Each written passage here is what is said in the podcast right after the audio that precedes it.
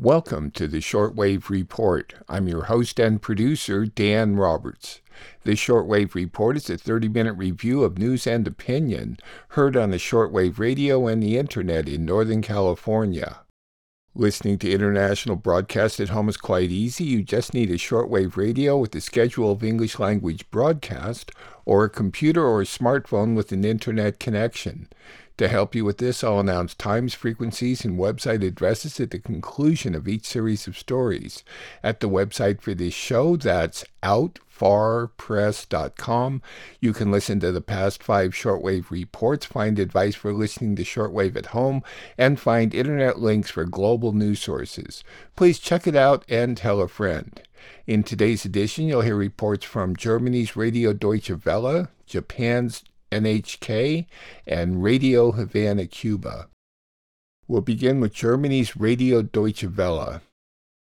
In Tunisia, where the so-called Arab Spring began, the president has fired the prime minister and suspended parliament, following accusations of a coup which led to violent protest. He has imposed a curfew and a ban of more than three people gathering in public. More than ten thousand scientists says there has been an unprecedented surge in climate-related disasters in the past few years, and that immediate action is needed. The Intergovernmental Panel on Climate Change is preparing an assessment of climate change. An interview with Jill Duggan from the Environmental Defense Fund Europe about recent extreme weather events and the need for drastic actions in this decade. In Siberia, temperatures are increasing twice as fast as the rest of the world, melting permafrost and releasing carbon and methane. Human Rights Watch has accused Israelis and Hamas militaries of war crimes. Fighting broke out in the West Bank at a funeral for a Palestinian boy killed by Israeli troops. Canada has sworn in its first Indigenous Governor General. The Koreas have restored their cross-border communications channel. Thousands are protesting President Duterte in the Philippines. France has a new law requiring COVID passes to go to restaurants and other public venues, and protest followed the imposition of mandatory vaccines for all healthcare workers. Germany's Radio Deutsche Welle. Tunisia's president, Kais Saied, has ordered a nighttime curfew and banned the gathering of more than three people in public. Now, this comes after clashes erupted in the capital, Tunis, over the president's decision to sack his prime minister and suspend parliament. Critics warning of a power grab, but the president says that his move represents the will of the people. He's been under pressure in recent weeks following nationwide protests over the government's handling of the coronavirus crisis. Protesters gather outside the gates of parliament in Tunis. Inside the grounds, security forces and military keep watch. The night before, Tunisia's president sacked the prime minister and suspended parliament for thirty days. Supporters and critics of the move clashed on the streets. This conflict will lead to blood flowing. People are hitting and hurting each other. It's come to violence, but why? People took to the streets to celebrate when the news broke. Many are furious about the actions of their politicians. Protesters point to the worsening covid nineteen situation and the country's deepening economic woes. President Kais Saied met with protesters on the streets, and in a televised address he said the move was completely legal, and in accordance with Article eighty of the Constitution, he could suspend parliament. Much of the outrage is directed at the moderate Islamist Ennahda party.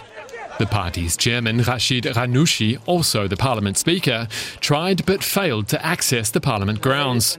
He called the dismissal of the government a coup. It's unclear how the police and the unions will respond amid Tunisia's worst crisis since the Arab Spring of twenty eleven. More than ten thousand scientists say that there has been an unprecedented surge in climate-related disasters in the past few years. In an article published Wednesday in the journal Bioscience, the group is warning that several climate tipping points are imminent or have already been crossed, and they say that government's business-as-usual approach has to end. Leading scientists from around the world are meeting to finalize their highly anticipated study on global warming. The Intergovernmental Panel on Climate Change is preparing its most comprehensive assessment of the state of the planet since twenty thirteen. The panel is meeting against a backdrop of extreme weather events around the world. Record-breaking heat waves and deadly floods have cost hundreds of lives in just the last few weeks. Some experts are warning that previous modeling may have underestimated the speed with which global warming would disrupt life on Earth. Joining me now from London is Jill Duggan. She is Executive Director at the Environmental Defense Fund Europe. Miz Duggan, it's good to have you on the program. Let me just ask you, this report by the I P C C that is being prepared now, um, some say it's probably one of the most important reports that we've ever received because of where we are with climate change and because the Glasgow conference is coming up this November. Would you agree? Yes, I think it's really important as we come up to the, the Glasgow deadline, if you like, of the conference, that countries really understand what this means now. We've had some devastating examples of what climate change uh, can do in the last few weeks alone in India, in China, and of course in Germany and Belgium in particular, as well as the heat in the northwestern United States and Canada. Uh, really extreme weather events, which we know are going to become more frequent, and we really need to take action both on our emissions to really drastically drive down our emissions, but also, as the, as your last report uh, demonstrated, we need to think about the way we live and how we can protect ourselves from the impacts of climate change as well. Some scientists are saying that the recent extreme weather that we've been seeing across the globe um, shows us that the climate change models that we've been working with Um, may actually be um, too conservative. How concerned are you that this is the case? Um, well, I'll await the, the results of their deliberations, but I think it certainly feels like that at the moment. So I think we need to see what the scientists say. And but we know that regardless of what they say, we need to take drastic action this decade to reduce our emissions, but also very clearly we need to take drastic action to protect ourselves, not just in the developed world, but in the developing world as well, from the, the most dangerous impacts of climate change. You've seen what has happened in the United States in, in terms of the mega drought and the wildfires. You've also seen the mega flooding that's happened in China. These two countries are key if we want to reduce C O two emissions. Do you think these extreme weather events happening in both of these countries at the same time, do you think that that could play in our favor in the long run? It certainly concentrates the mind, doesn't it? I think, you know, politicians, leaders in government around the world, when they see the effects on their citizens, then they are driven to take more ambitious action. So I think, you know, it's sad to say that it takes disasters sometimes to elicit the, the level of change and the level of urgency that we need. But I certainly hope that that, that is an outcome of, of you know, the, the appalling events that we've seen in China, India, Germany, the United States, that that really does drive that ambition. And also quieten some of the opposition. Politicians need some level of consensus to act from business, from their communities, in order to be able to act. And I think when citizens see what's happening, experience what's happening, have that happen to their loved ones and, and you know, friends and colleagues, then I think it makes it much more uh, possible for politicians to go further in the pledges that they make. Jill Duggan with the Environmental Defense Fund Europe. Miz Duggan, we appreciate your time and your insights tonight. Thank you. Well, the effects are also being seen in Russia, where melting permafrost is triggering mudslides and releasing greenhouse gases in Siberia. Here in Russia's Siberia, the rapidly warming climate is having a devastating effect on the landscape. Permafrost, a layer of permanently frozen soil covering two-thirds of Russia's vast landmass, is melting, triggering massive mudslides. Temperatures here are heating up more than double as fast as the rest of the world, putting it on one of the front lines of climate change. Ah, that's the pure ice. fifty percent of the sediments is not carbon, it's ice. And ice is melting rapidly. Ice is mixing with these sediments and turning them into mud and all this slide down. Ice is causing ground depressions. And that's something, that's why this permafrost is dangerous. Not only about carbon. The thawing permafrost is creating deep depressions in the ground, leaving crumbling infrastructure in its wake. So the ground subsides, uh, appear some ravines, so mud flows, uh, all the ecosystems, all the infrastructure which is on the permafrost is getting destroyed. The melt is releasing a vast reservoir of the greenhouse gases carbon and the highly flammable methane into the atmosphere. It's so combustible, methane escaping from this frozen lake can be set on fire. What happens here has global consequences. Within the permafrost lies one of the world's largest reserves of organic matter. A melting permafrost awakens the microbes within, which start converting that matter into greenhouse gases. Scientists say keeping the microbes in their icy slumber is crucial. Rousing them will mean a rude awakening for the world. Human Rights Watch has released a report accusing the Israeli military of carrying out attacks that, quote, apparently amount to war crimes. The strikes took place during the war against the militant Hamas group in May. The organization also accused Hamas of war crimes by launching over four thousand unguided rockets into Israel. In the uh, occupied West Bank, clashes have broken out between Israeli police and mourners at the funeral of a twelve-year-old Palestinian boy. He was shot dead by Israeli troops while in a car with his father. Israel says soldiers fired on the vehicle because they believed it had been involved in, quote, a suspicious activity. Palestinian officials dispute that. Canada has sworn in its first Indigenous Governor-General, Mary Simon. Now, she's a former broadcast journalist, diplomat, and advocate of Indigenous rights. She welcomed the appointment as a step towards reconciliation. It comes amid fresh revelations of the appalling treatment of Indigenous communities in Canada that have shocked the country. North and South Korea have restored their cross-border communication channel after almost a year of silence. Pyongyang cut the hotline when relations with Seoul soured. A statement from the South Korean president's office says the North and South have also agreed to rebuild trust and improve ties. Thousands of Filipinos have demonstrated against populist President Rodrigo Duterte's last State of the Nation speech to Congress. Philippine presidents are limited to one term, and Mister Duterte is due to leave office next June. He has been criticized for his handling of the pandemic and for a heavy-handed crackdown on crime. France has approved a new law requiring people to have special coronavirus passes to go to restaurants and other public venues. After hours of debate, lawmakers voted to pass the bill by a large majority. The health passes will also be needed for domestic travel, and most controversially, vaccinations are now compulsory for all healthcare workers. Clashes broke out in Paris over the measures this weekend. France has seen a recent spike in coronavirus cases and hospital admissions. Those reports were from Germany's Radio Deutsche Welle, which may be heard at a combined audio-video website, D W dot com. You can also find them at D W on YouTube. Next, N H K Japan. Japan continues to see record-breaking numbers of COVID infections, leading the government to extend states of emergency beyond Tokyo and Okinawa.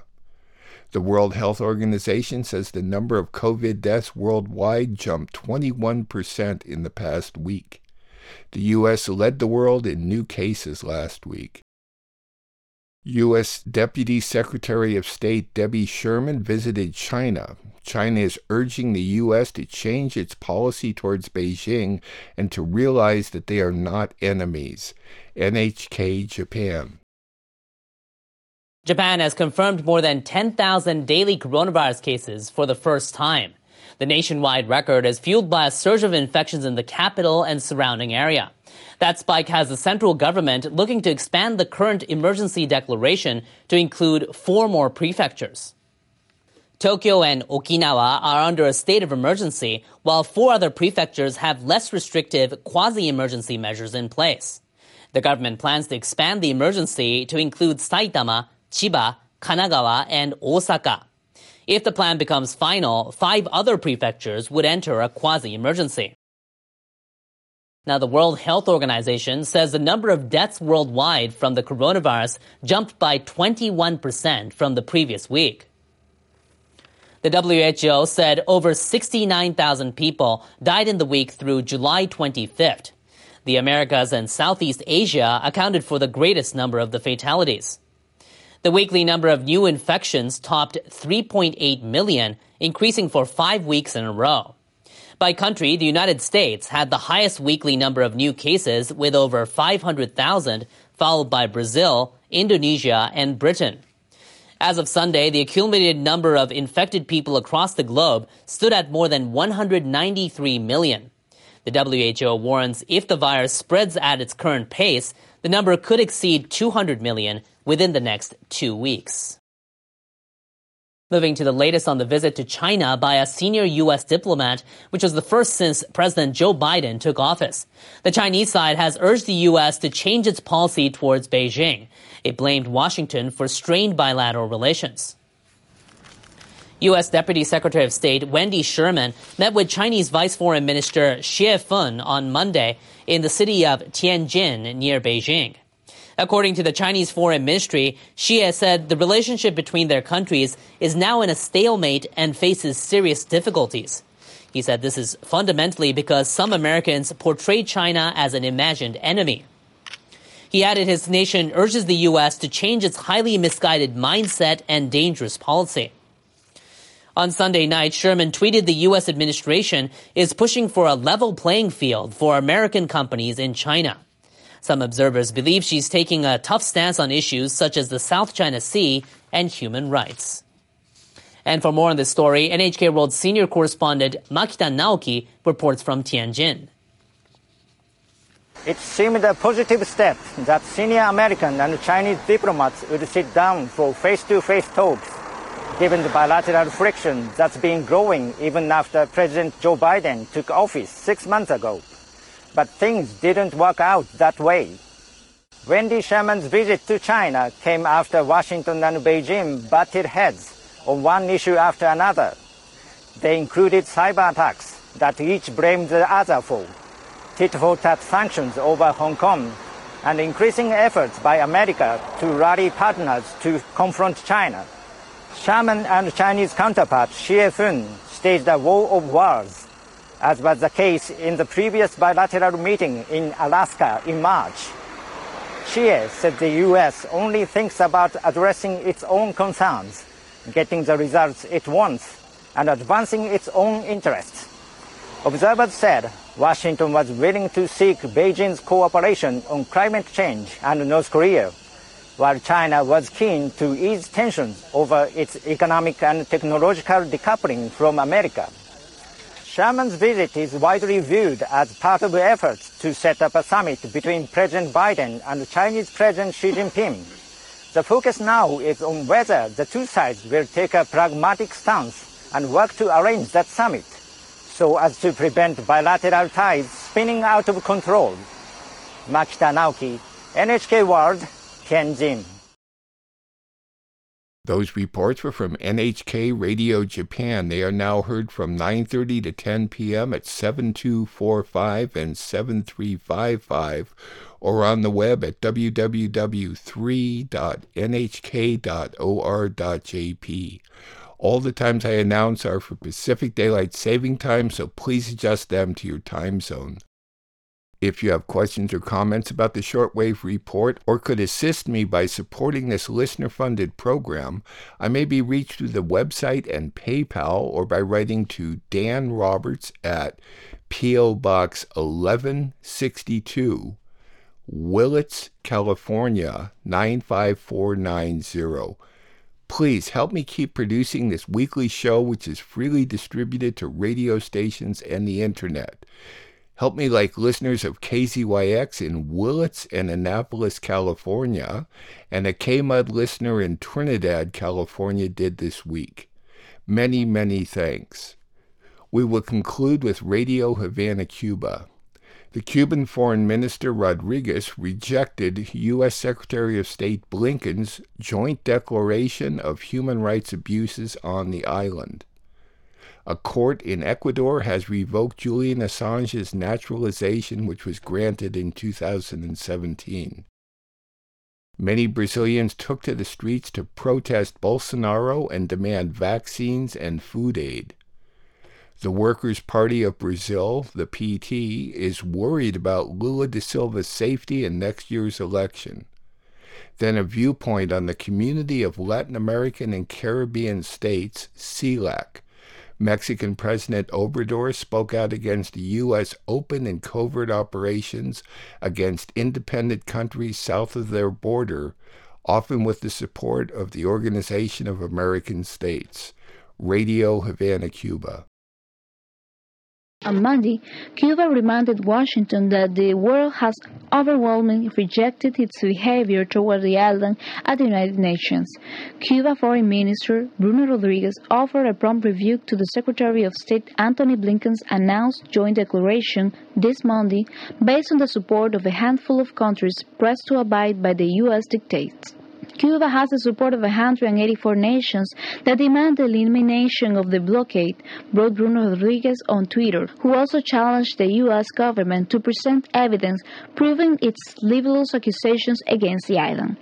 This twenty-sixth of July, Secretary of State Blinken issued a statement reiterating bogus accusations of human rights abuses by the Cuban government during the unrests of last July eleventh. Joining the anti-Cuban text were twenty countries, among them Brazil, Colombia, Ecuador, Guatemala, and Honduras. A top court in Quito has ruled on the withdrawal of the Ecuadorian nationality granted to Julian Assange, the founder of the WikiLeaks website and who is in prison in the United Kingdom. Attorney Carlos Poveda told reporters, quote, "The judges of the contentious administrative court have accepted the criteria of the foreign ministry and has declared null the naturalization letter that had been granted to Julian Assange." Paul Vader, who serves as the Australian journalist's defence attorney, affirmed that he will file an appeal to the resolution against his client, who, become, who became a naturalised Ecuadorian during the administration of Lenín Moreno in two thousand seventeen. Assange, who sought asylum in the Ecuadorian embassy in London from two thousand twelve to two thousand nineteen. Over the weekend, the Brazilian people were the protagonists of a further stage in the wave of demonstrations demanding the end of the government of Jair Bolsonaro by adding a new demand in a movement that reached nearly five hundred municipalities in that South American country. In addition to Out Bolsonaro, the demonstrators carried the slogans "Vaccine in the arm, food on the plate." The demands are the extension of immunization against COVID nineteen and emergency food aid. The mobilizations also expressed outrage over allegations of corruption in the purchase of immunizers for nearly five hundred fifty deaths caused by the viruses. Demonstrators say that some of these deaths could have been prevented if the federal government had not first discouraged vaccinations. Brazil's Workers' Party, the P T, is analyzing systems to reinforce the security of former President Luiz Inácio Lula da Silva during the twenty twenty-two election campaign. According to the portal Brazil two forty-seven, opinions are being exchanged discreetly within the political organization, taking into account, quote, "the radicalization of the political environment and the aggressiveness of supporters of the president, the Bolsonaristas, who are perceived as a risk for Lula's personal safety." The site points to a report from the newspaper Folha de Sao Paulo that warns, quote, "It is no secret that an important part of the Bolsonarista base is enthusiastic about weapons and that this group, like the ex-military, supports the use of violence." The site alludes to the fact that the Bolsonaristas' relations with the militia and the most radical sectors of the state police are notorious. The Community of Latin American and Caribbean States, CELAC, is once again proving its worth and its necessary consolidation as a mechanism for integration and solidarity in the face of the constant attacks by the United States against regional countries and the pandemic that demands joint action.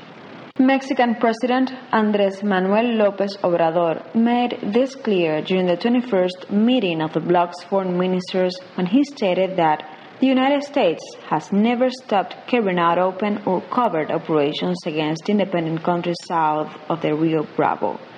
This is the reality of the continent, where with the support of the O A S, the Organization of American States, and its Secretary General Luis Almagro, the United States hasn't ceased and has even intensified its interference against Nicaragua, Venezuela, and Cuba, against which it is promoting a soft coup and maintaining the blockade, even in the midst of the difficult conditions imposed by COVID nineteen.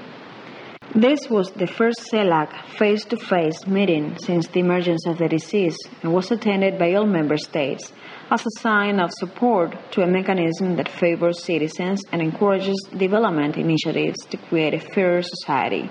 Mexico has given a new impetus to the bloc. Since López Obrador got to power in two thousand twenty, the organization has sought common aspects, the elements that unite us within our diversity, as it is an option for dialogue, exchange, and cooperation without the interference of the U S. This meeting at the emblematic Chapultepec Castle was a reflection of this desire for greater unity in the face of difficult times, since precisely this castle was defended by six teenage military cadets known as heroes during the American invasion of eighteen forty-seven. And this need to work together has also become more than evident in the face of COVID nineteen, which has a particularly strong impact on the region. That's why one of the central themes of the twenty-first meeting of foreign ministers was to seek actions to advance in vaccination campaigns in view of the monopolization of immunizers by the world's richest nations. In that sense, Mexico was pro tempore president, sent vaccines to member countries such as Bolivia, Paraguay, Belize, and Honduras, among others. Another hope for the continent is that thanks to the efforts made, Cuba already has a vaccine, Abdala, the first in Latin America and the Caribbean, and has four other vaccine candidates. The initiative of Mexico and Argentina to produce and package immunos for the area, as well as the medical aid provided by Cuba, and the donation and distribution through the mechanism of pulmonary ventilators are also of paramount importance. Likewise, during this time of pandemic, a network of specialists was created to deal with the disease and shared information and experiences. In these difficult times of aggression and pandemics, the community of Latin American and Caribbean states has demonstrated, as it has since its official foundation in two thousand eleven, the need to put aside political differences and work together for the well-being of the region's six hundred million inhabitants. Those reports were from Radio Havana Cuba. Cuba's website is working well at radio h c dot c u, though the podcasts are no longer updated. On shortwave, Cuba may be heard from noon to one p.m. at fifteen one forty and from six p.m. to midnight at either six thousand, sixty sixty, or sixty-one hundred. One of my goals in producing this show is to encourage people like you to listen to international broadcasts, get a global perspective. Every Thursday evening, I post a new shortwave report at the website for this show. That's out far press dot com. At my website, you can also listen to past shows. Please take a moment and make a safe donation online through PayPal. There's a link at the website along with the podcast link, and get advice for listening at home. The Shortwave Report, which is now in its twenty-fifth year of production, remains free to rebroadcast upon notification. The Shortwave Report is produced and distributed off the electrical grid in Northern California using solar panels. I'm your host and producer, Dan Roberts. Thanks for listening.